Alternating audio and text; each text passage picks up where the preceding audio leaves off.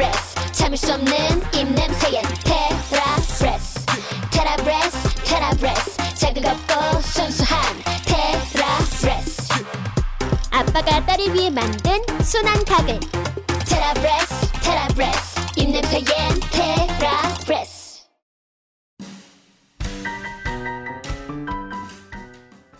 아니야? 담배 연초를 씹어 먹었니? 입에서 담배 연초 냄새가 심하구나. 아빠 그냥 피우랬지 씹어 먹지 말고. 아빠 아니야 나 담배 안 핀다고 그럼 네 입에서 나는 건 뭐야? 그럼 시궁창 냄새니 그러면? 아니야 그냥 밥 먹었어 시궁창을 씹어 먹었니? 아까 된장국 먹은 게 다라고 어? 된장 시궁창 된장을 끓여 먹었니? 어? 지금 네 입냄새 말이야 지금 어? 국정원에 신고해야 될 정도야 어? 어서 테라브레스 하지 않겠니? 아빠 너무하네 그렇게 아빠가 그래서 널 위해 만들었잖아 테라브레스 어서 테라브레스 한 병 다 퍼마셔 테라브레스 어쨌든 이게 지금 이 창업주 만드신 분이 이제 입냄새가 딸이 입냄새가 심해서 네 그 딸을 바꿀 수 없지 않습니까? 예. 그래서 이제 입냄새를 이제 없애려고 만든 거기 때문에 네. 정말 이 딸을 사랑하는 마음으로 만들었다면 이제 믿고 써야죠. 우리가. 맞습니다. 저희도 지난 주에 한번 쭉 어, 마셔보지 않았습니까? 네. 예, 시음을 해봤는데 어, 알코올기가 없기 때문에 확실히 예, 부담이 덜하더라고요. 부담이 덜하고 그 은은하게 퍼지는 이 향기가 다른 어떤 시중에 있는 어, 구강청결제와는 차원이 다르다. 예. 딱 보자마자 아 이거 계속 쓰고 싶다 이런 느낌이 나요. 그래서 아이들 입장에서도 보면 이 치약 칫솔 갖고 다니기가 쉽지 않습니다. 어, 쉽지 않는데 학원 갔다가 그리고 독서실 갔다가 왔다 갔다 할 때 이 테라브레스 한 모금 짝짝짝 빨아주시면 예. 입냄새 제거 효과뿐만 아니라 입 속에 사는 여러 가지 어, 세균들 갖다가 제거할 수 있는 그런 제품이 되겠습니다. 저도 확실히 지난번 한번 시음을 해봤는데 음. 이게 음식에 쓰는 맛인데 말인데 수준이 있는 약간 뭐랄까 구강청 결제 음. 그동안에 쓰던 것들은 이렇게 입에 있는 어떤 건 좀 뭐랄까 싸하고 뜨거운 느낌이 있잖, 나잖아요 하고 나면 근데 이거는 아 그거 없이 순하고 부드럽고 은은하게 해주는 게 확실히 청나면 느낌이 좋다 맞습니다. 그리고 어, 아버님들은 직장에서 어머님들은 카페 가실 때 그리고 음식점에서 맛있는 거 먹고 난 다음에 테라브레스로 어, 입 안을 향기로 가득 채워보시기 바랍니다. 그럼 테라브레스 많은 사랑 부탁드립니다. 추신 오직 입시왕 시청자를 위한 테라브레스 특별 할인 이벤트를 진행하고 있습니다. 자세한 내용은 입시왕 카페에서 확인하세요.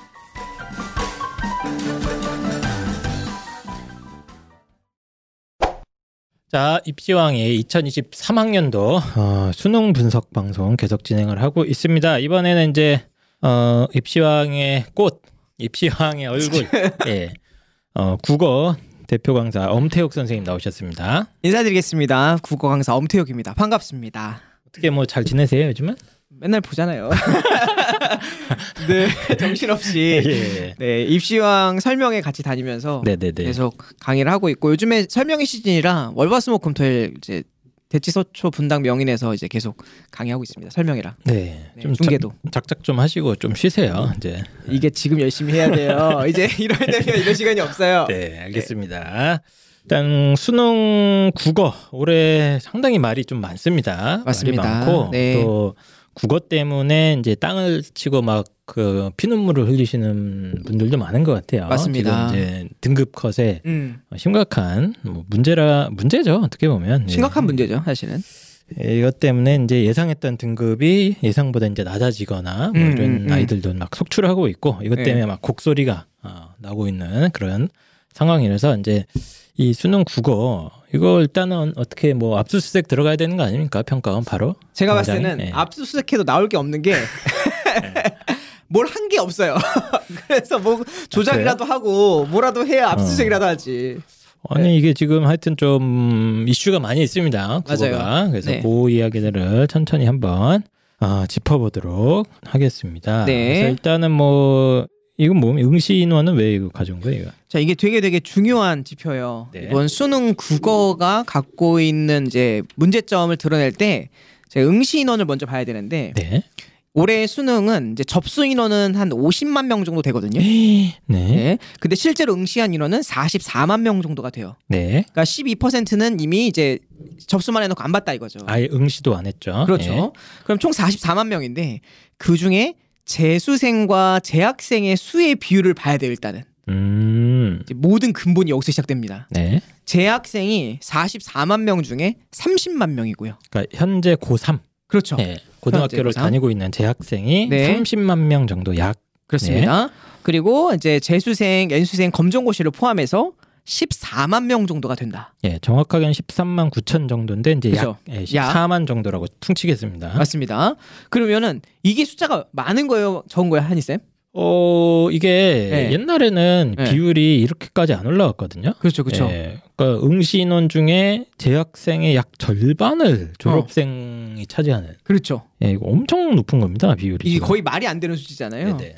이게 불과 2016년도만 해도 응시 인원이 여기보다 한 12만 명이 더 많았거든요. 네. 근데 그 12만 명이 더 많았을 때 비교해도 재학생 수는 확 줄었는데 재수생 수는 거의 똑같아요. 음. 그러니까 지- 불과 6, 7년 만에 그 12만 명의 이제 재수생이 계속 있, 있었던 거죠. 14만 명이. 예, 예. 그러니까 재학생이 큰 폭으로 감소하고 있는 바- 거에 비해서 음. 재수생들은 뭐 막 엄청나게 막 뭐 언론에서 얘기한 것처럼 막 두 배. 세 배까지 느는 건 아닌데 예, 예. 야금야금 야금 야금 야금 느는 게 사- 사실 보이고 있습니다. 그렇죠. 관측이 되고 있죠. 맞아요. 그래서 14만 명. 음. 근데 그 중에 그 예전의 재수생과 요즘의 재수생의 이제 느낌을 봐야 되는데 그렇죠. 한 10년 전에는 시험 대충 망치면 네, 아버지가 다시 한번 해봐라 네, 네, 네. 이렇게 하면서 이제 한번 해볼까요? 하면서 하잖아요. 저희 때는 이제 재수생 하면 약간 그러니까 늦게 어. 늦게 정신 차리신 형님들이나 그렇지, 그렇지. 예, 보통 이제 뭐 연초 이런 거 많이 피시는 분들 있잖아요. 맞아요, 맞아요. 연초도 피시고 이제 빠른 이동을 위해서 오토바이 이런 거 음. 많이 타시던 형님들이 그렇지 빨리도 한 여름 방학부터 공부를 하시거든요. 그분들이 그렇죠, 그렇죠. 그랬는데 아, 예. 아깝다 한 번만 더 하자 뭐 그렇지. 이런 느낌으로 하시거나 뭐 하여튼 예. 그래서 약간 중하위권 분들이 재수를 좀 제 기억에는 그랬거든요. 맞아요. 뭐 상위권도 많이 했지만 그때도. 그치, 그치. 예, 근데 이제 중위권이나 중하위권에서 많이 했던 기억이 났는데 음. 요즘은 좀 분위기가 다르죠. 요즘에는 극최상위권 친구들이 맞습니다. 대부분 다 재수를 하고 강남 8학군 같은 경우는 재수 비율이 뭐 70%, 70%뭐 80% 예. 뭐. 이렇게 네. 학교별로 하다 보니까 결국 재수하는 최상위 프리미엄 등급 아이들이 이제 굉장히 피해를 볼 수밖에 없는데 제가 이번 수능을 보고 우리의 학생들에게 물어봤어요. 이제 간증을 들어봤는데 이랬대요. 자기가 6년 전에 태어났으면 네네. 이만큼 노력했으면 올 1111이 나왔을 거래요. 음. 어, 그리고 실제로 제가 봐도 이만큼 노력했으면은 원래 현역으로서 1111이 나와서 서울대 연대 고대 정도 가야 되는데 네. 지금 정도라면 위에서 재수생이 확 눌러버리니까 네. 자기네들이 23, 23, 23이 나온다는 거예요. 그래서 자기는 원래는 스카이급으로 갈 수 있을 정도의 공부를 한 것 같고 네, 네. 증언 들어보면 자기 형 네. 얘기 들어봐도 예. 근데 실제로는 지금 뭐 예를 들면 건동 홍수 라인밖에 못 쓴다. 음. 그러니까 아이들은 굉장히 피해자이다는 거죠. 음. 아니 근데 또 반론을 좀 제기할 수 있는 게 이번에 또 수능 만점자가 발표가 됐습니다. 맞아요. 총 3명의 만점자인데 무려 2명이 현역이에요. 맞아요. 재수생은 한 명밖에 없습니다. 그렇죠, 그렇죠. 아니 재수생도 정신 차리고 열심히 하면 수능 만점 다 맞을 수 있는데 아, 그치. 다 인터뷰 보면 교과서만 열심히 봤다. 그렇지. 어 교과서 어, 중심으로 안 이렇게. 열심히 공부했다 이런 애들이거든요. 예, 이게 예. 무슨 또 개, 망, 망언을 하십니까? 자, 그게 망언 맞- 맞고요. 일단 살짝 인정해 보고요. 네. 근데 그게 재수생들이 오히려 네. 만점받기 어렵고요. 아 그래요? 그리고 강남 8학군 친구들이나 교육특구 친구들이 오히려 만점이 어렵습니다. 어, 왜 그럽니까? 그럼? 왜냐면 심리적 요인 때문에 그래요. 자기는 재수를 했잖아요. 네. 그리고 내가 어렸을 때부터 좋은 환경에서 공부를 했다는 것 때문에 수능이라고 하는 것이 주는 자신의 압박감이 다른 지역이나 현역들에 비해서 더 강하다는 거죠. 음. 그래서 문제 풀 때 긴장을 더 많이 하게 되고 실수라는 게 한두 개씩 꼭 유발이 돼서 만점자 비율은 현역이 더 많지만 두세 개 틀린 친구들이나 네. 세 다섯 개 정도 미만에 틀린 친구들은 재수생이나 강남 8학군 친구들이 압도적으로 많다. 아 그렇게 분석해야 되는 예, 겁니까? 이렇게 분석해야 되는 거죠. 어, 알겠습니다. 예, 심리적 요인이 있다. 네, 그래서 일단 이, 이 일단 이게 응시 인원 자체에 대해서 네. 이거는 이제 꼭 이걸 짚고 넘어가야 되지. 음, 음. 현 사태를 이해하는데 그렇지, 그렇지. 어, 이게 빠르다. 도움이 된다. 어, 도움이 된다. 예. 그래서 재수생들의 숫자와 비율이 이보다 이번에도 역대 최고 아닌가요? 역대 최고입니다. 예, 거의. 역대 최고인 거고 거의 예. 3분의 1 가까이가 네. 응시 인원의 3분의 1 가까이가 음. 예, 졸업생 3분의 1이 넘죠 지금 맞죠, 맞죠. 예. 거의 넘죠. 거의 넘는 상태가 어, 됐고 그 졸업생들이 음. 어, 상당히 상위권들이 많이 퍼지는 돼 있다. 예. 제가 요것에 대해서 이따가 우리 저희 세 번째 질의응답 시간에 네. 재수생과 현역의 차이 하면서 구체적으로 다룬 게 있거든요. 네.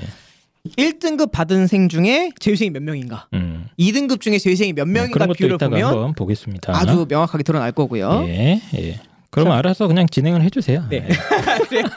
예. 아왜 나는 네. 왜 이렇게 안 도와줘요? 아니 일단은 응시 인원이 예, 굉장히 중요한 어, 이 사태를 이해하는데 중요한 건데 네. 일단 이제 많은 사람들이 국어가 올해 너무 쉽게 나온 거 아니냐, 그렇죠, 혹은 뭐 그렇죠. 평이했던 거 아니냐 네. 이런 이제 비판이 있습니다. 어 그래서 결론부터 말씀드리자면 국어 평이한 거 맞거든요. 네, 그런데 이 정도 점수가 나올 만큼 평이하진 않았어요, 사실. 이번에 1등급이 화작이 96점이라고 하지 않습니까? 아 그렇죠. 예. 근데 이게 예년에 비해서는 사실 이제 쉬워진 건 맞지만 예전 한 5, 6년 전 시대로 거슬러 올라간다면 이 시험이 한 90대 초반 정도 등 점수가 나와야 되는데 그 사이에 1, 2년 사이에 아이들이 재수생들이나 현역들이 공부를 너무 잘해진 거지. 되게 열심히 한 거지. 우리 기억나요? 1, 2년 전에 막 음. 코로나 한참 할 때 현역들 공부 뒤지게 안 한다. 네, 네. 그리고 학력 격차, 재수생 그과 격차 심하다. 음. 맨날 그렇게 방송했잖아요. 네. 그래서 학생들이 내가 봤을 때 각성을 한 것 같아. 음. 그래서 국어 그리고 최근에 막 몇 년간 국어가 중심이다라고 하다니까 국어학원도 많이 다녔고 국어 인강 그리고 공부에 대해 수능에 대해서 focusing이 많이 맞춰져 가지고 전반적으로 학생 수준이 많이 올라갔다.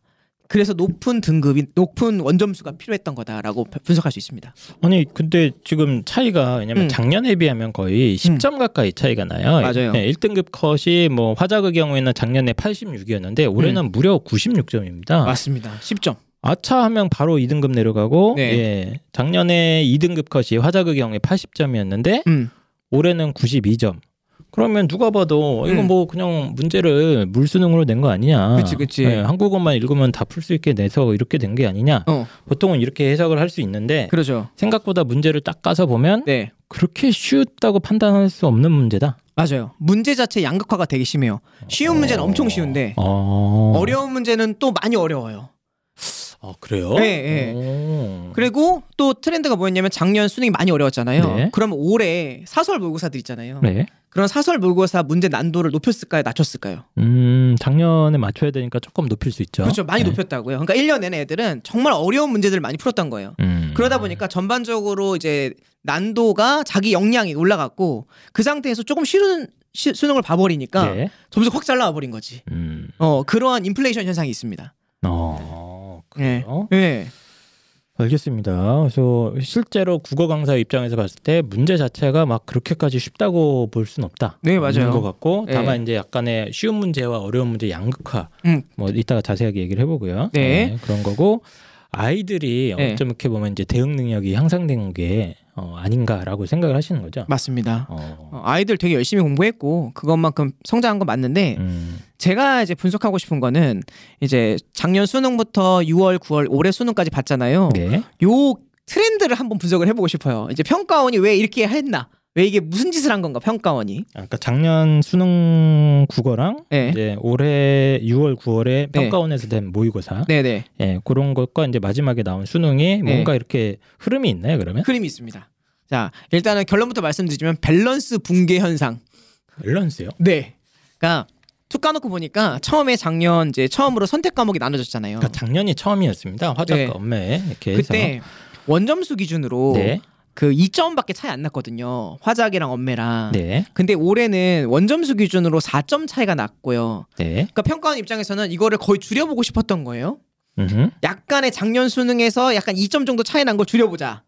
라고 하는 마음에 이제 올해 6월 달에 문학을 조금 어렵게 내보면서 네. 공통 과목을 좀 세게 내봤거든요. 네, 그러면서 줄이려고 했는데 원점수 차가 더 벌어진 거예요. 어, 2점 차이 나던 게 4점으로 늘어났어요. 네, 그래서 안 되겠다. 야, 그러면은 이번에는 문학으로 잡으면 안 되고 엄매로 잡아보자. 네, 그래서 9월 달에 엄매를 어렵게 냈어요. 네, 그랬는데 점수가 원점수 기준으로 4점이 여전히 벌어져 있는 거예요. 네, 그, 야, 이거 안 잡혀지네? 야, 그럼 이번에 뭘 어렵게 내야 될까 고민하다가, 야, 그럼 이번에는 조금 시험 자체를 전반적으로 쉽게 내보자. 음. 라고 했는데, 이번에는 이제 예전에는 80점대에서 차이가 왔다 갔다 했다면 이번에 96점, 92점이거든요. 네. 그 차이가 확 벌어진 거죠. 그래서 밸런스를 맞추려고 하다가 점점점 난이도는 시험 난이도는 떨어뜨리면서 밸런스가까지 같이 붕괴되는. 그러니까 아무것도 잡으려던 거를 못했던 의도한 바와 거리가 멀었던 음. 그런 겁니다. 그 1, 2, 3등급 기준으로 원, 음. 등급 컷을 원점수 기준으로 말씀을 드리겠습니다. 표준 점수는 복잡하고 매년 바뀌기 때문에. 그죠. 네, 그래서 작년에는 화법가장문 언어와 매체 1등급 컷이 85점, 뭐 84점 이 네. 정도여서 뭐 네. 엄매가 조금 더 유리했던 거죠. 한 아주 1점 샀죠. 정도 살짝. 예, 유리했었는데 네. 이게 올해 6월, 9월 모의고사를 보면서 평가원 입장에서 몇 번 이제 테스트를 해본 것 같은데 그쵸. 때마다 계속 4점, 5점 가까이가 벌어져 있었다. 맞아, 오히려. 맞아요. 예, 네. 그래서 그걸 한번 잡아보기 위해서 뭔가를 한 것 같은데 어. 망한 것 같다. 맞아요. 제가 들은 거는 이제 평가원장님이었나? 음. 뭐 국어에서 킬러 문제가 제대로 작동을 안 한 것 같다. 뭐 어. 이런 얘기 인터뷰에 제 기억이 나거든요. 맞아요. 좋은 말씀인데 이게 왜 그런 거냐면 자 킬러도 네. 숨 거 킬러가 대놓고 사람 죽여요 아니면 뒤에 몰래 숨어서 사람 죽여요. 어, 요즘은 대놓고 죽이는 거 아닙니까? 그죠? 네. 근데 영화 보면 원래 뒤에서 몰래 찌르는 게 그쵸? 킬러잖아요. 예, 자게 예. 킬러 문제는 맞는데 너무 대놓고 있었어. 나 어려워를 대놓고 음. 있는 거예요. 음. 그러니까 아이들이 그걸 버리고 시작하는 거야. 어. 이게 정확하게 16번, 17번 문제가 킬러인데요. 네. 누가 봐도 얘는 가장 어려운 지문이었고 누가 봐도 킬러처럼 생겼어. 네, 네. 그러니까 걔를 아예 안 풀어버리는 거야. 아, 아이들이 그냥 skip을 해버렸다. 걔들은. 네. 네. 원래 평가원의 의도는 그래요. 오답 아주 어려운 문제 세네 문제를 막 오답률 7, 80% 되는 걸 만들어 놓고 네. 그 녀석들 때문에 시간도 좀 많이 끌었으면 좋겠고 변별력이 길러졌으면 좋겠다라고 의도를 했지만 네. 이제 아이들이 고난도 모의고사를 많이 풀고 하다 보니까 실전 감각이 좋아진 거라고요. 특히 재수생들은 딱 보면 알거든요. 이거 고난도야. 아니다가 딱 그냥 감이 와요. 음. 그래서 야 버리고 시작하자라고 시작이 된 거예요. 음. 그래서 제가 오기 전에 우리 제 제자들한테 다 물어봤어요. 네네네. 이번 시험 만났을 때 어땠냐라는 게 천편일률적으로 다 이렇게 대답해요. 쉬운 문제가 너무 잘 풀려서 첫 번째 의심스러웠다. 음. 근데 어려운 문제는 이건 100% 어렵다는 게 확신이 들었다. 음. 그래서 확실하게 네다섯 문제를 버리고 시작했다는 거예요. 음. 지문도 쟤 매일 뒤로 빼놓고. 네. 그러니까 그렇다 보니까 킬러가 작동이 안 한 거죠. 어. 숨겨 있어야 되는데.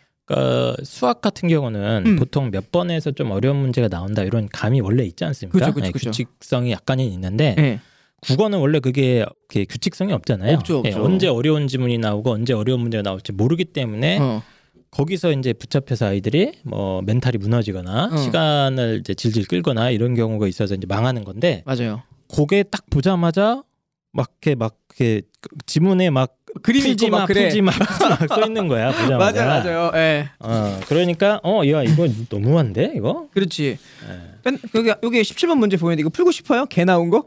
뭐 그림에 집게가 있네요. 개, 그죠? 농개가 있고 그럼 앞에 보세요. 그래프 어, 보이잖아요. 그래프도 막 있고 그 지문에. 예, 좀 지문도 길어 보이고 예. 딱 봐도 풀기 싫네 이거는. 그렇죠. 그래서 이 지문을 맨 마지막에 푼 거야, 애들이 다. 아 다. 어. 아.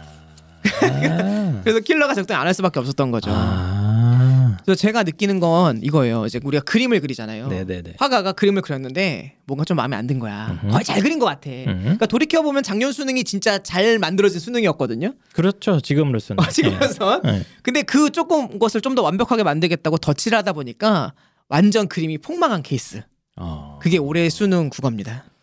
알겠습니다. 그래서 지금 문제 자체가 양극화되었다는 표현이 이거군요. 지금 네, 예, 맞습니다. 쉬운 문제들은 쭉쭉쭉 풀리는데 어려운 네. 문제들은 이제 뒤로 밀어놓고 예.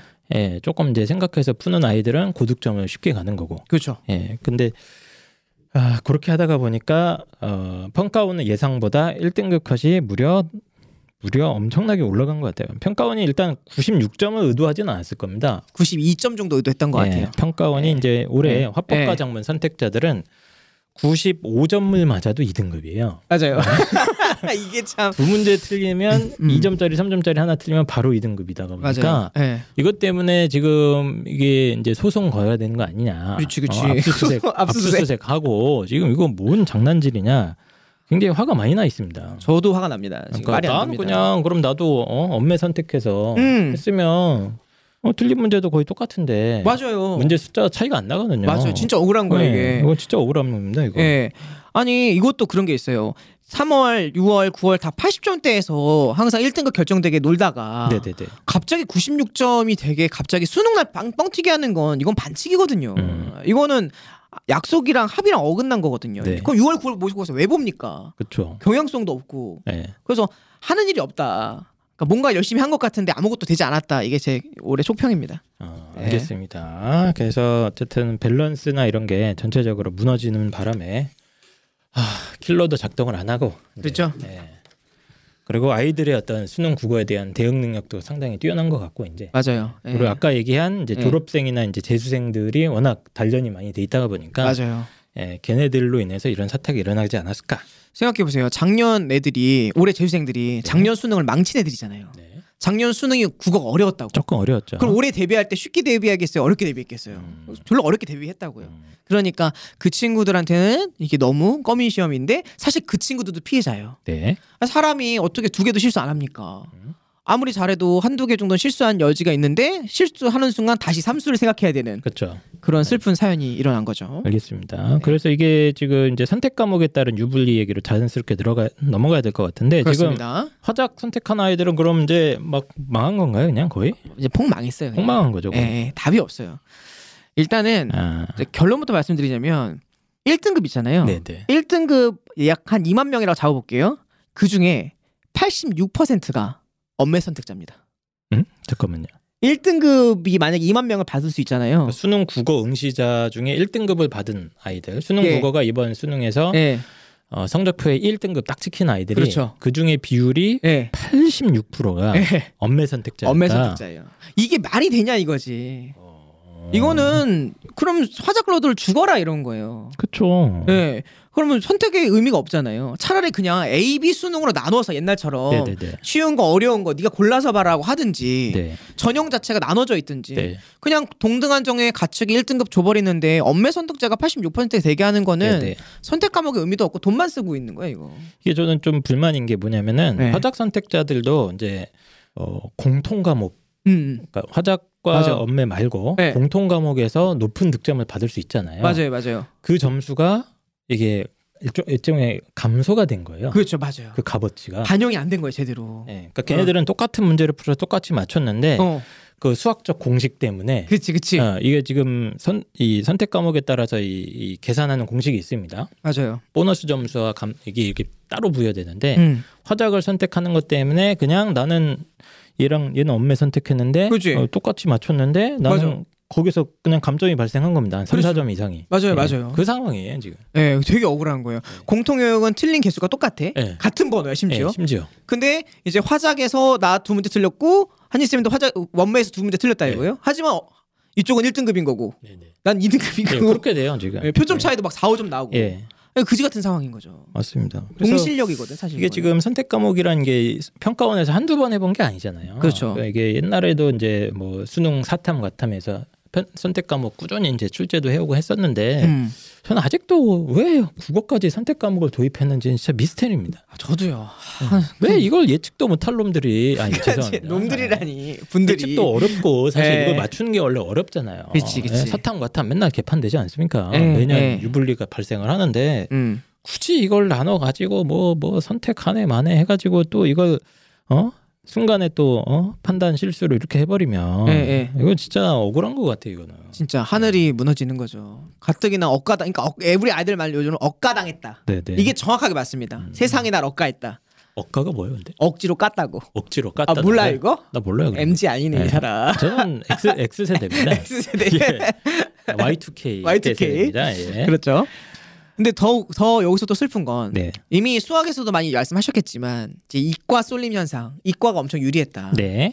어 이제 문과생들은 전체 중에 27%만이 엄매를 선택했어요. 문과생. 네, 중에. 이것도 웃긴 거예요. 문과인데 내가 그래도 예, 예. 내가 그 한글 좀 잘한다고 해서 문과 온 건데 음. 엄매 선택자가 27%, 네.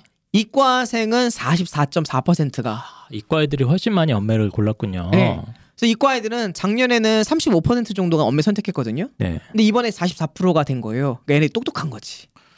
아니 올해 뭐 평가원장 뭐 손자가 엄매 선택한 거 아니에요? 이과에 엄매했을 수도 있어. 어? 뭐야 이거? 그럼 재수생이 문과. 애들은 약 70% 이상이 네, 어 엄매 화작을 심지어 선택을 하고 맞아요. 네, 심지어 이제 수학도 확통을 선택을 해서 쳤으면 어, 수학도 한 3, 4점 나거든요, 지금. 그렇죠. 예. 맞아, 맞아. 그럼 여기서 하면 응. 거의 예. 뭐 적어도 6에서 그렇죠. 한 7, 8점 정도를 손에 먹고 들어가는 그렇지, 그렇지. 그런 상황입니다. 관계자 아들이 나 딸이 어. 이과인데 재수생인데 어. 미적을 선택했으면 문법 어, 엄매 선택. 엄매 선택하고 미적 선택하면 그 정도 그냥 점수 차이가 납니다. 그냥 어, 문제 그렇죠. 틀린 개수가 뭐 비슷하고 그래도 예. 예 그런 상황입니다. 그럼. 대학이 막 두세 개씩 바뀔 수 있는 아우, 엄청 바뀌는 거죠. 예, 이건 되게 무서운 현상이고요. 네. 그러면 이제 문제는 뭐냐면 내년에는 어떻게 있냐 이거야.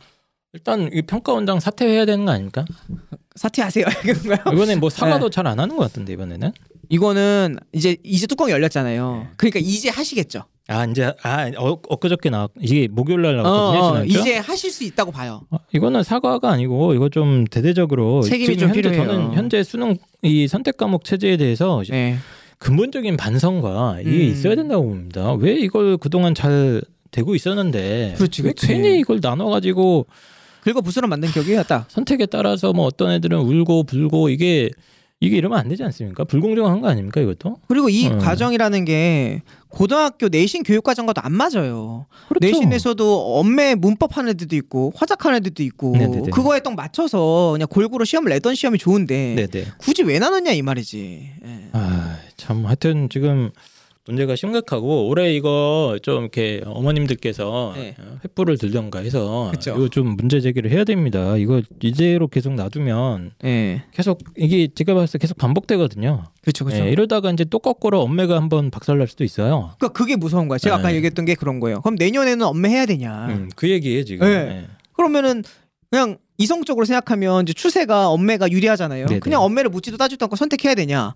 근데 평가원에서 또 작심하고 뭔가 또 건드려 보겠다고. 네. 평가는 건드리면 망하는 거거든요. 네네. 건드려 보겠다고 하면 또 화작이 또 이제 이득 네. 볼수 있잖아요. 그러니까 경우는 진짜 여러 가지 경우일 수가 있을 수 있기 때문에 예, 그러니까 심리전이기도 하고 이번에 그렇죠. 이제 어, 엄매를 무조건 해야 되는구나 하고 어. 대거 엄매가 쏠리고 맞아. 오히려 화작에 남아 있는 아이들이 뭔가 좀 피해를 보고. 어, 이렇게, 이- 뭐라고 이- 오, 이득을 보는 그치, 상황이 그치. 있을 수도 있어요 이건 그치, 나중에 그치. 가면. 예.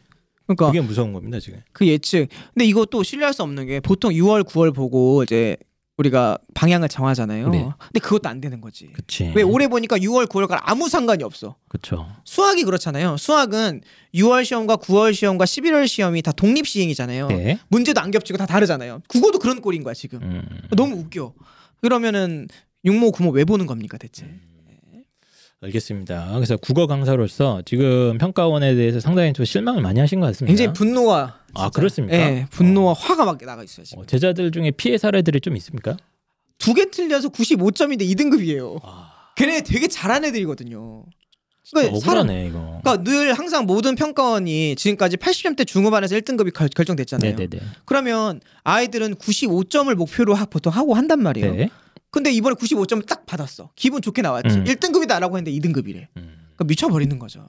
95점 애들이 많아요. 그렇습니다. 네. 네. 알겠습니다. 그래서 이번 수능 국어가 어쨌든 평가원에서 어, 어쨌든 밸런스를 조절해 보려고 하다가 사고를 크게 친 것으로 지금 판단이 되고요. 맞습니다. 예. 그런데 저는 항상 아이들에게 고1, 2 때부터 저한테 배웠던 친구들한테는 웬만하면 엄매 선택하라고 하거든요. 네. 왜냐면 엄매를 일찍부터 준비해 놓으면 고전 시가 할 때도 도움되고 비문학 독해력도 많이 올라가요. 네. 문법을 하는 거니까. 네. 이제 그러 그래서 제 사실 저희 반 애들은 한 60%가 엄매 선택자이긴 했어요. 네. 네. 근데 그 친구들은 상대, 상대적으로 잘 봤죠. 음. 근데 이제 그래도 순수하게 화작 선택했던 애들 네. 그리고 화작을 애들이 왜 선택하냐면요. 심각한 게 이거예요.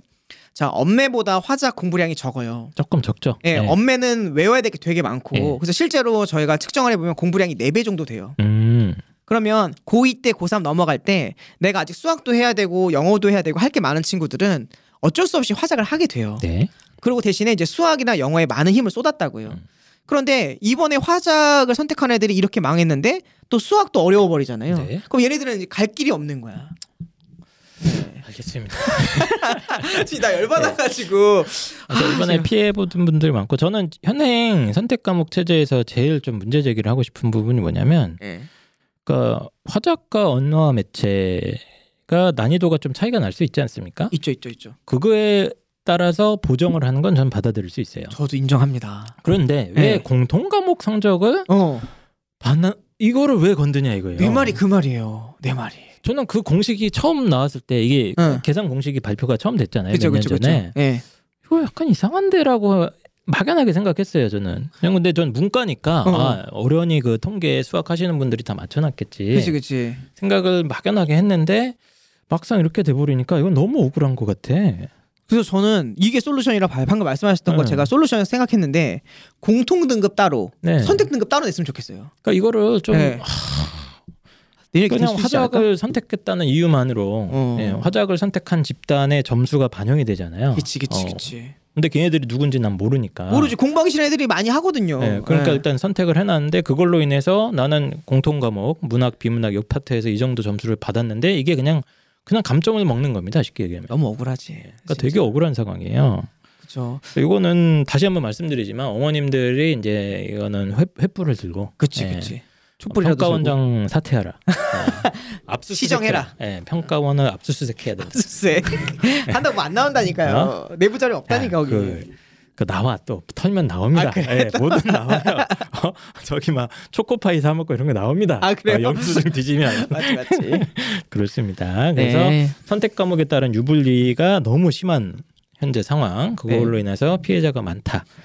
그런데 이게 이제 선택 과목에 대한 억가가 한 번 나왔고 이제 이 다음으로 다뤄볼 거는 이제 재수생과 현역의 차이. 아, 재수생 억가를 또 다뤄봐야 돼요. 이게 정확한 통계까지는 아직은 뭐안 나왔는데 없죠 없고 이제 추정치입니다. 다들 대략 예, 추정치. 대략적인 추정치예요. 네, 그 정도 봐주시면 좋은데 네. 자 이번에 이제 1등급이 19,000명 정도 나, 정도가 나왔어요.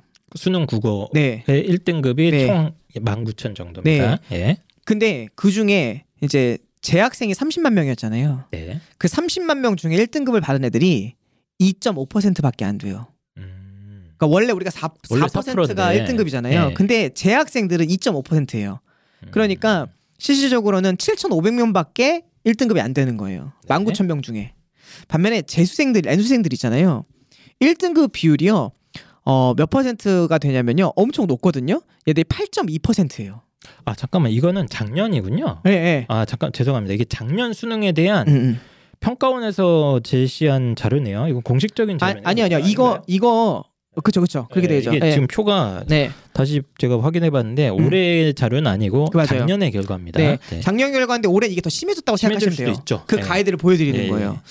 그래서 8.2%가 1등급이에요. 그러니까 졸업생 젠 N수생들은 네. 그러니까 원래는 4%만 1등급 가져가야 되는데 그렇죠, 그렇죠. 8.2%다. 그러니까 엄청 많이 가져간 거죠. 그래서 실질적으로는 만 14만 명 중에 8.2%니까 11만 5천 명. 음. 그러니까 19,000명 중에 그러니까 19,000명 중에 11,500명이 네. N수생이라는 거예요. 음. 그러니까 이것만으로도 이제 억가잖아요. 근데 더 심각한 게 있어요. 뭐냐면 2등급까지 봐야 돼요. 하, 이거 심각하네 진짜. 예. 2등급 현역 중에 2등급 받은 친구들은요. 원래 2등까지가 11% 아닙니까? 맞습니다. 근데 5.1%밖에 되지 않습니다. 예. 그래서 2등급이 33,500명인데 실제로 현역들은 기껏해야 15,000명 정도 가져가요. 어. 어. 근데 반면에 재수생들은 2등급을 13% 이상 가져갑니다. 음. 그러니까 18,400명을 가져가게 되는 거예요. 이게 음. 평가원 작년 자료거든요. 네. 근데 이 현상이 올해는 더 심해졌다.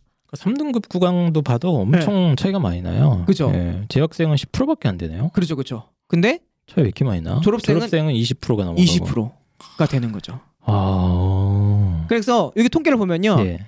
재, 재수생 중에는 1, 2, 3등급까지 비율이 40%가 넘어요. 그렇네요. 예. 1, 2, 3등급 다 합쳐 보면 예. 현역들은 18% 정도. 그렇죠. 예, 약 18% 정도인데 3등급까지가. 재수생들은 거의 40%. 그렇지. 응시생 중에 40%는 3등급 이상을 가져가고 있다. 예. 그래서 이런 현상이 올해는 더 심해질 거고 그랬기 때문에 우리 아이들은 굉장히 큰 억가를 당하고 있다. 그러니까 아까 그 아이 얘기 네. 내가 6년 전에 이 정도로 공부했으면 1등급. 나 1등급 맞을 수 있는 거 아니냐라고 네. 이제 했던 아이의 이야기가 저는 네. 사실 속으로 예. 뭐 공부 뭐안 하는 애들이 변명하는 거 아니야 그치, 이렇게 그치. 생각했는데 그게 네. 아니네. 네, 그게 데이터를 아니라니까요. 보니까 현재 이번에 2등급 받은 현역들 있잖아요. 네. 진짜 열심히 하고 잘한 거거든요. 음. 우리 아이가 만약 2등급 받았다면 꼭 위로해 주시고 어. 잘할 수 있다라고 응원해 주셔야 됩니다. 저 되게 열심히 한 거예요. 원래 음. 1등급이었어야 돼 얘는. 그러니까 예전 같았으면 거의 1등급이 나왔어야 되는 아이들이 네. 어, N수생들의 침공 네, 그죠. 이러고 이제 평가원의 어, 뭔가 예, 예, 하여튼 실수 실수라고 하겠습니다. 네, 실수로 인해서 2등급, 3등급으로까지 내려간 아이들이 있다. 그렇죠. 그래서 음. 5년 전에 비해서 현재 같은 노력 대비 대학 가기가 너무 어려워진 거예요. 그러니까 정시 기준으로 정시 기준으로. 예, 예. 그래서 이제 5년 전이었으면은 111로 스카이라인 노려볼 수 있는 아이들이 이제 건동공숙 라인으로 바뀌게 되는 그 현실이죠. 극단적으로 생각하면 그렇게 그렇죠. 될 수도 있다는 얘기입니다. 다 맞아요. 그렇다는 게 아니고. 맞아요. 어, 또 거꾸로 아, 우리 애가 다 2, 3등급인데 5년 전이면 1111 이렇게 생각하시면 안 되고 네. 아, 이런 식으로 이제 현행 어떤 수능의 구조적인 문제 때문에 네. 예, 뭐 선택 과목의 문제 그리고 N수생들의 침공의 문제 이 구조적인 원인 때문에. 어, 문제가 지금 어, 현역들한테 음. 심각한 문제가 발생하고 있다 그렇습니다. 생각할 것 같아요. 네. 뭔가 그곳을 떠난다는 게 되게 믿기지가 않았거든요. 반평생보다 더 많이 거기서 자랐는데 갑자기 떠나게 된다니까 믿기지도 않았고 여러분의 독립은 몇 살이었나요? 보육원의 아이들은 만 18세가 되면 시설을 나와 홀로 살아가야 합니다. 어른이 되기는 아직 이른 나이. 곁에 아무도 없다면 그것은 자립이 아니라 고립입니다. 18. 홀로 어른이 되어야 하는 아이들을 위해 함께 해주세요. 아름다운 재단은 18 어른의 건강한 자립을 응원합니다. 아름다운 재단 18 어른 캠페인.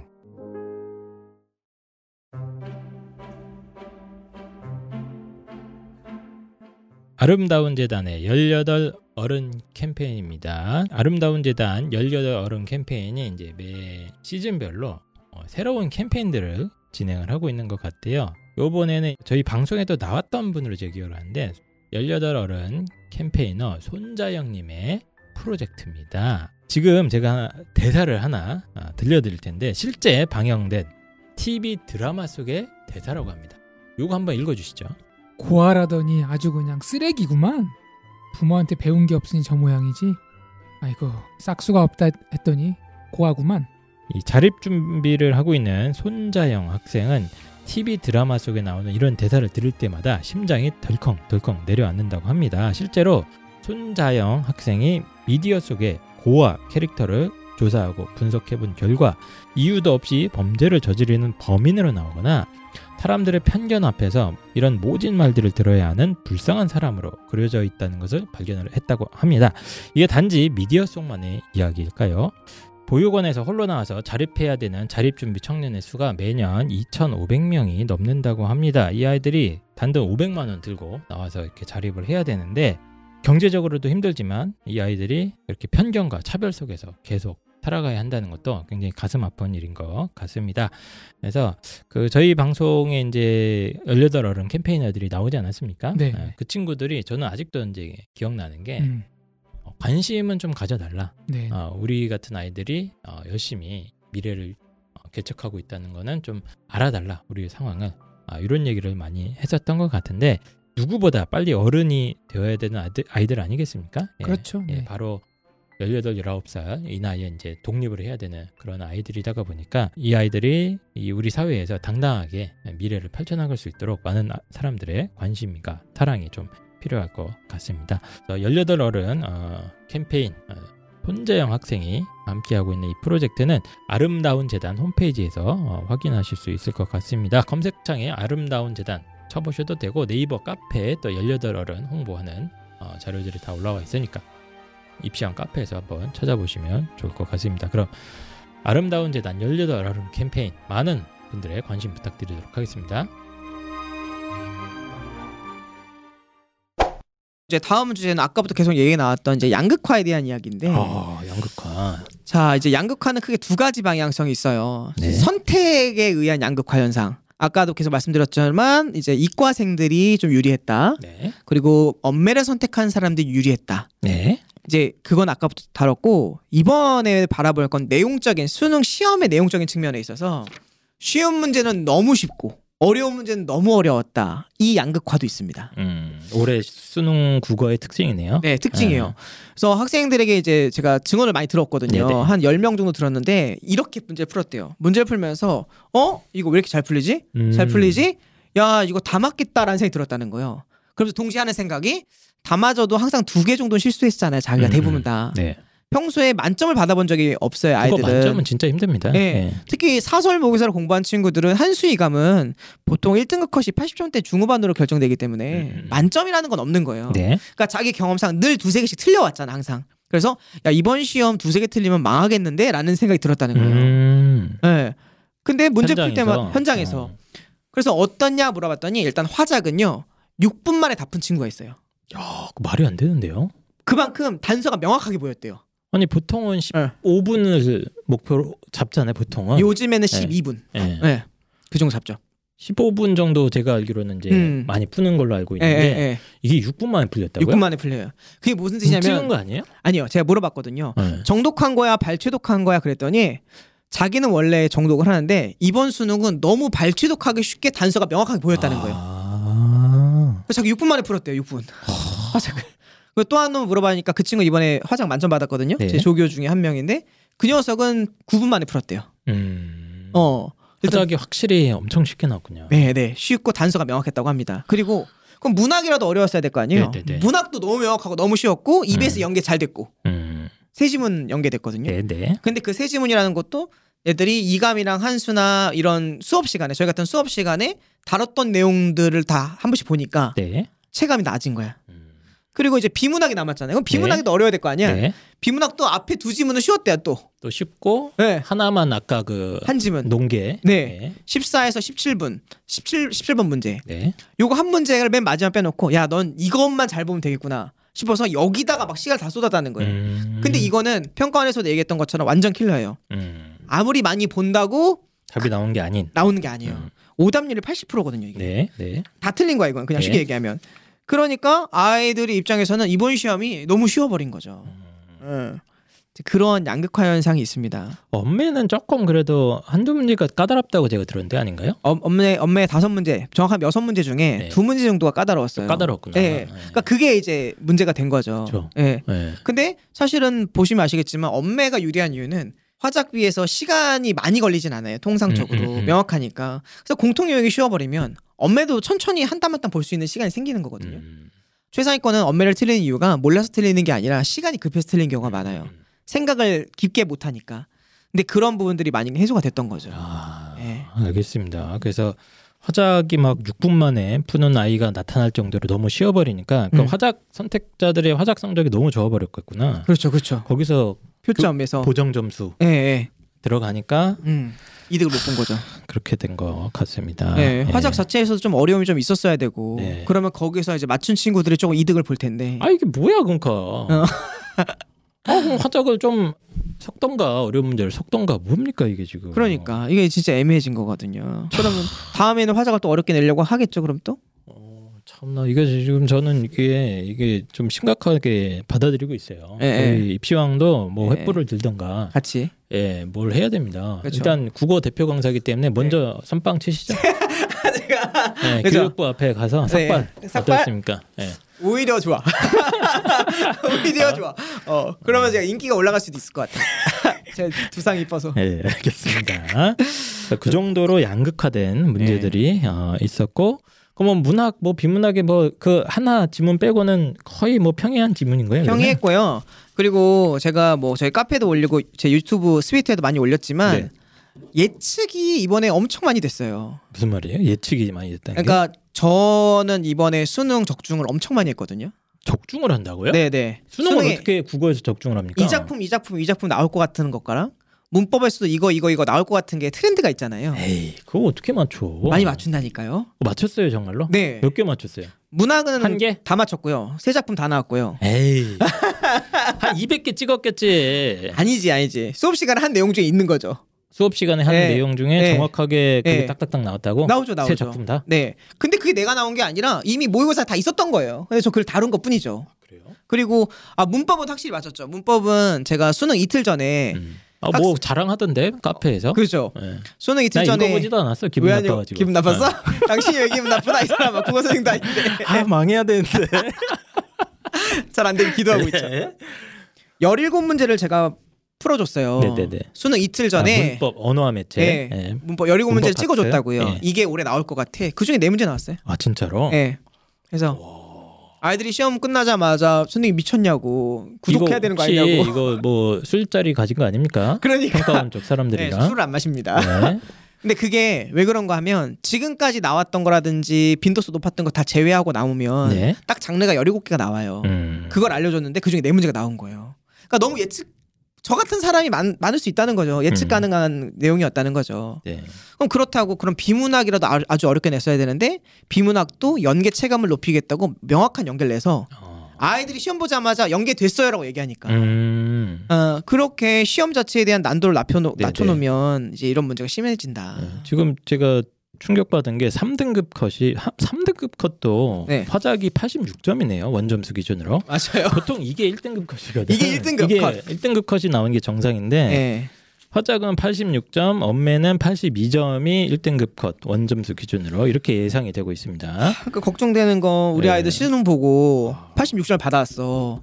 그러면. 나 2등급 좀 하겠다라고 생각하고 한 달 동안 놀았을 거 아닙니까? 음, 근데 3등급이 떠버린 거야. 예. 그렇게 될 수도 있죠. 지금. 면접 보러 갔던 거 다 무의미해진 거잖아요. 그렇습니다. 네.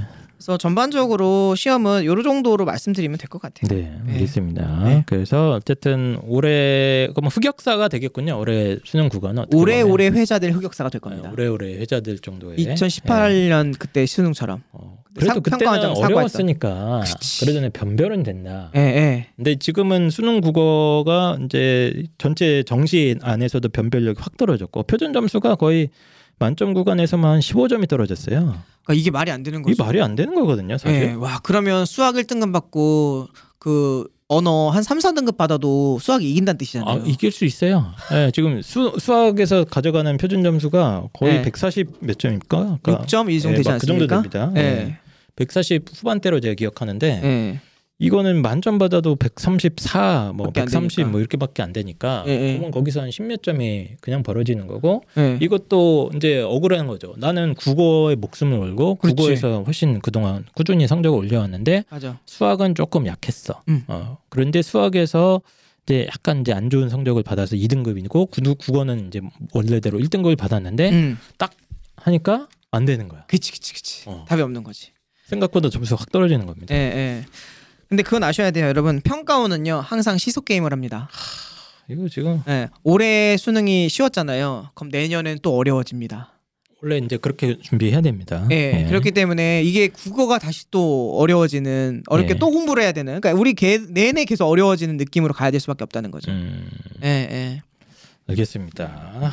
그래서 이제 수능 국어 아, 흑역사 아, 음. 2023년도에 수능 국어는 어, 흑역사로 기록될 것 같고요. 처음 아이들이 봤을 때는 뭐 이러지 않았잖아요. 맞습니다. 처음 이제 보고 나왔을 때는 오히려 뭐 체감 난이도가 높네만에 뭐 이런 어. 기사도 기억나는데 맞아요. 막상 지금 실채점 결과가 상당히 충격적입니다. 지금. 그렇습니다. 네. 그래서 아, 그럼 이제 어떻게 해야 됩니까? 국어는 그냥 포기합니까 이제? 포기하고 열심히 한다. 그냥 수능 평가원을 예측하지 말고 자기 페이스대로 일찍부터 하는 거밖에 없어요. 네. 답이. 그래서 요즘 국어 트렌드가 고등학교 1학년 때부터 수능 공부한다. 중학교 때부터 수능 공부한다라는 트렌드가 굉장히 강합니다. 아무리 수능이 어렵든 쉽든 기초와 기본기가 탄탄한 친구들한테는 안 되는 거거든요. 예. 그래서 음, 시류에 너무 왔다 갔다 흔들리지 마시고 마음 상처 받지 마시고요. 그냥 꾸준히 일찍부터 수능 공부와 내신 공부를 분리해서 준비하는 습관이 제일 좋을 것 같습니다. 음. 그리고 이왕이면 어쨌든 화작이냐 엄매냐 이런 걸 다 차치하더라도 학년이 어린 친구들은 이제 엄매를 하는 게 일단 유리하긴 합니다. 네. 이거는 공통 영역, 공통 과목, 독서랑 문학에 있어서 도움이 되기 때문에 이제 가장 본질을 잃으면 안 돼요. 수능은 그냥 한 번 현상이에요. 크게 바람이 한 번 분 거잖아요. 음, 음. 하지만 우리는 그 뿌리가 단단해야 되기 때문에 국어에서 뿌리는 기본적으로 문법, 엄매고요. 그 다음에 문학과 독서니까 네. 그거 중심으로 일단 하시는 게 좋을 것 같다. 네. 네, 알겠습니다. 말씀드립니다. 어, 뭐별 아. 해결책은 없네요, 그러면. 그리고 하나만 더. 이미 화작을 선택한 자들. 네. 네. 그 친구들은 어찌됐든 화작이 이제 다음에는 어려워질 확률이 되게 높아졌잖아요. 예. 그러니까 화작을 진짜 좀 쉬운 거 말고 어려운 사설이라든지 그런 걸 매일매일 훈련하는 태도. 음. 그게 제일 중요할 것 같습니다. 그러니까 올해 쉽게 나왔으니까 뭐 내년에도 비슷하겠지 하는 생각을 가장 위험할 것 같고요. 맞아요. 네, 절대 그렇게 안 합니다. 수능 음. 평가원에서는. 네. 그래서 이제 그 수능 공부, 국어 공부 일찍 시작하는 게 저는 항상 좋다고 강조를 많이 하거든요. 맞습니다. 예, 그래서 쉽다고 어, 이렇게 생각하면 안 되고 예, 계속 어렵게 나올 가능성에 항상 대비를 하는 게 맞을 것 같고 음. 이 이건 뭡니까 엄쌤의 해결책 이거 뭐예요 이게 지금 아 이거는 그냥 제가 평가원이었다면 앞으로 할 걸 이렇게 하지 않았을까라는 건데요. 네. 아 이게 정책적 제안입니다. 정책적 현재 상태를 지금 이게 심각하잖아요. 맞아요. 네, 이거 그러니까 선택 과목에 대한 유불리가 이렇게까지 극심해 버리면 이거 네, 진짜 안 안, 된다. 좋은- 진짜 안 되는 거거든요. 어, 제가 혹시 나중에 평가원장이 되거나 교육부 장관이 될 수도 있지 않겠습니까? 그럴 리는 없으니까. 사람아 이거는 인생을 모르는 예, 거야. 저희 방송에 자주 나오시는 그분이 많이 하는 거거든요. 아, 그 그래요? 대안 제시. 아 그래요? 예, 아 교육부랑 소통하는 것 같습니다. 예? 혼자서. 예. 혼자서 예. 혼자서 교신하는군요. 그래서 제가 생각하는 거는 아까도 얼핏 말씀드렸는데 차라리 이제 공통 영역 등급 따로 내고 선택 영역을 네. 지원자에 따라서 비율 4% 정해가지고 음. 따로 매기면 어떨까라는 생각을 해보는 겁니다. 음. 그게 첫 번째 대안이에요. 두 번째 대안은 그냥 화작 전체 따로 그리고 엄매 전체 따로를 따로따로 매기어서 음. 딱 둘 다 2%씩만 1등급 주게끔 결정해 버리는 거죠. 2%요? 4%가 아니고 총 4%니까 2% 아, 2% 더하라 이거죠. 네네네네. 그럼 4% 되잖아요. 그렇게. 네, 그런 식으로 하거나 아, 복잡하네. 그렇죠. 예. 근데 그게 아니면 선택 과목을 제대로 반영할 방법이 없는 거예요. 그러니까 저는 현행 선택 과목이 어쨌든 큰 수술이 있어야 된다고 보고요. 음. 예, 지금 이렇게 하면은 이렇게- 이건 지금 시험이 시험으로 평가하는 게 아니고 그쵸. 어, 운이 너무 운이, 적용하잖아요. 예, 천운이에요. 이게 음. 뭡니까 이게 지금?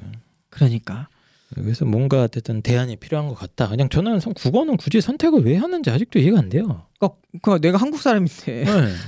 문법 선택하고 화작 선택하는 것 자체가 그건 뭔지 모르겠어요. 발상 지금. 이상 했었거든요 네. 옛날부터. 근데 이런 문제가 결국 생겨요. 네. 그러니까 작년 기조 유지했으면 되는데 뭔가 해보려고 덧칠하다가 그림이 망한 케이스죠. 음. 이거는 딱 정확하다. 알겠습니다. 네. 자, 그래서 수능 국어 지금 2023년도에 큰 사건이 하나 일어났습니다. 아, 이로 인해서 좀 많은 분들이 또 고통받는 분들도 있을 거고, 아 괜히 화작 선택했다가 뭐 수능 등급을 못 맞히는 경우라던가, 음. 아니면 이제 정시에서 또 뭐 몇 점 차이로 음. 어, 원하는 대학이나 학과에 못 가게 되시는 분들도 있을 것 같아서 상당히 마음이 좀 아픕니다. 맞습니다. 네, 그래서 이런 일이 다시는 좀 안 일어났으면 좋겠다는 생각이 간절하고 음. 이거는 평가원 뭐 저희가 뭐 별거 없습니다만 평가원이나 뭐 교육부 쪽에서도 심각하게 좀 예, 인지하고 심각하게 받아들였으면 좋겠어요. 왜 그쵸. 괜히 이렇게 선택 과목을 만들고 어? 학부모님들을 더 혼란스럽게 하고 이렇게 되면 돈 버는 건 누구야? 이런 애들이라고. 왜 또 일로 어? 그래갖고 뭐 엄매 특강 깔겠지 이제. 어, 기, 기획하고 어, 있습니다. 엄매 쫙 해서 야 엄매 중학교 때부터 해야 된다. 막 해갖고 나를 왜 장사치로 만들어? 결국에는 또 사교육에서 어, 돈 빨아먹고 이게 뭐참 맞아요. 그럼 안 되는데. 안타깝습니다. 네, 예. 훨씬 더 교수님들이 좀 더 정교하고 섬세하게 시험을 내셨어야 된다. 이게 제 아. 생각입니다. 알겠습니다. 네. 네, 어쨌든 어, 수능 국어에 대한 분석 이 정도까지만 하고 마지막으로 한 말씀 해주시죠. 어, 아까 말씀드렸지만 뿌리 깊은 나무가 바람에 흔들리지 않습니다. 우리 세종대왕의 말씀을 잘 새기면서 항상 가장 기초부터 탄탄히 하는 공부가 제일 좋을 것 같습니다. 너무 어려워하지 마세요. 네, 알겠습니다. 어, 그러면 어, 엄태욱 선생님과 함께한 수능 국어 분석 이것으로 마무리를 드리고요. 어, 2023 수능 분석 사실 이제 탐구도 지금 말이 많거든요. 그렇죠? 탐구도 핵심은 밸런스 붕괴입니다. 그렇죠. 한마디로 근데 탐구는 원래 이런 일이 자주 있었어. 아, 맞아 예, 맞아 맞아. 예, 뭐몇 몇 년마다 한 번씩 자주 있었는데 올해 조금 더 그게 어, 해가지고 보통 이제 탐구는 그래도 정시에서 반영할 때 네, 네. 대학에서 좀 보정을 해야 또 해줘요. 어, 그 어. 변환 표준 점수라고 그렇죠, 해서 그렇죠, 그렇죠. 예, 너무 한 과목이 표준 점수가 만점 구간에서 너무 높으면 그걸 좀 깎고 뭐 이런 식으로 이제 변환 표준 점수 이런 게 있는데 화작이나 이건 그것도 없잖아 지금. 아무것도 없죠. 예. 예. 지금이라도 반영해야 되는 거 아닙니까? 근데 대학도 이게 처음이니까. 예, 지금 이거 지금 구제도 어렵죠. 네. 국어 같은 경우는 그렇습니다. 그래서 탐구도 지금 현재 어, 굉장한 밸런스가 무너진 상태, 음. 국어도 망가진 상태. 예, 수학이 그나마 좀 낫지만 그나마 좀 낫다 이 정도로 정리해야겠네요. 맞습니다. 자, 어, 2023 수능 좀 안타까운 면이 좀 있어서 어, 그 얘기 집중적으로 어, 국어 중심으로 엄택 선생님으로 얘기를 해봤고요. 예, 저희는 또 다음 주에 좋은 방송으로 돌아오도록 하겠습니다. 네. 안녕. 안녕.